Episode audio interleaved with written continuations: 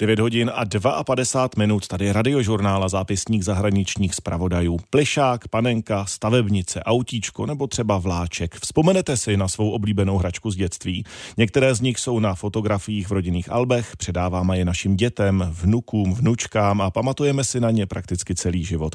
S některými postavičkami vyrůstaly celé generace. V Česku je to třeba krteček. No a ve Francii zase děti vyrůstají s žirafou Sofí. Najdete ji i v muzeu hraček na předměstí Paříže, kam se vypravil taky náš zpravodaj Martin Balucha.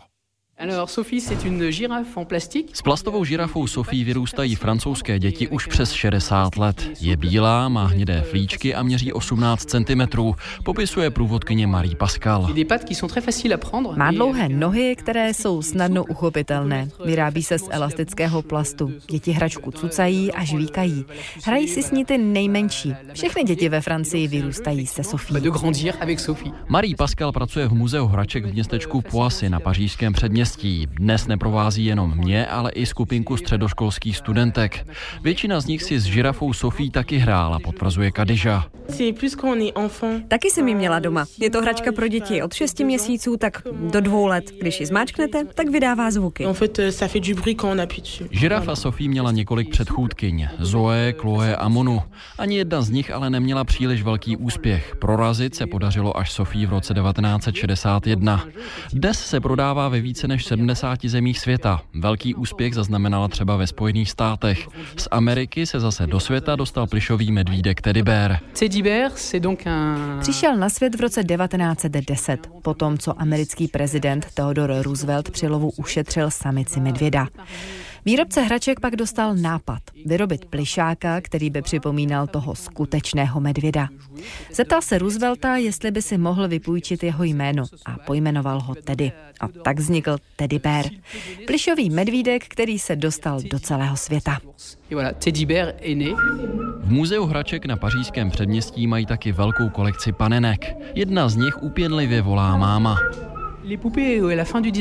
Ještě na konci 19. století panenky připomínaly dospělé, hlavně maminky.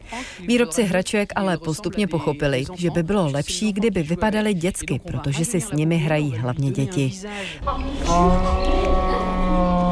Tady už jsme se posunuli v čase. Vidím tady krávu, která se přijde rozmontovat, nalít do ní mléko anebo vodu, tak aby si děti vyzkoušely dojení krávy.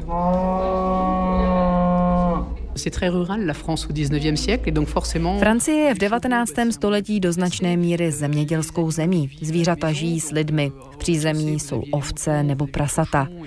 Je tak pochopitelné, že hračky odrážejí tento způsob života. Bravo. Co by to bylo za muzeum hraček, kdybyste si tady ani nepohráli, takže učitelka, která přijela se svou třídou z Paříže, z centra Paříže, si tady staví stavebnici, kostičky, na kterých je lev, slon a opice a zbytek třídy, no, ten se prohání po schodišti.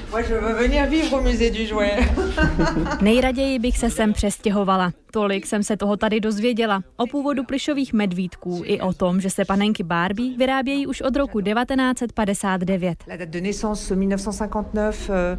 Učitelce Sandrine je 53 let a do muzea hraček přišla se svou třídou.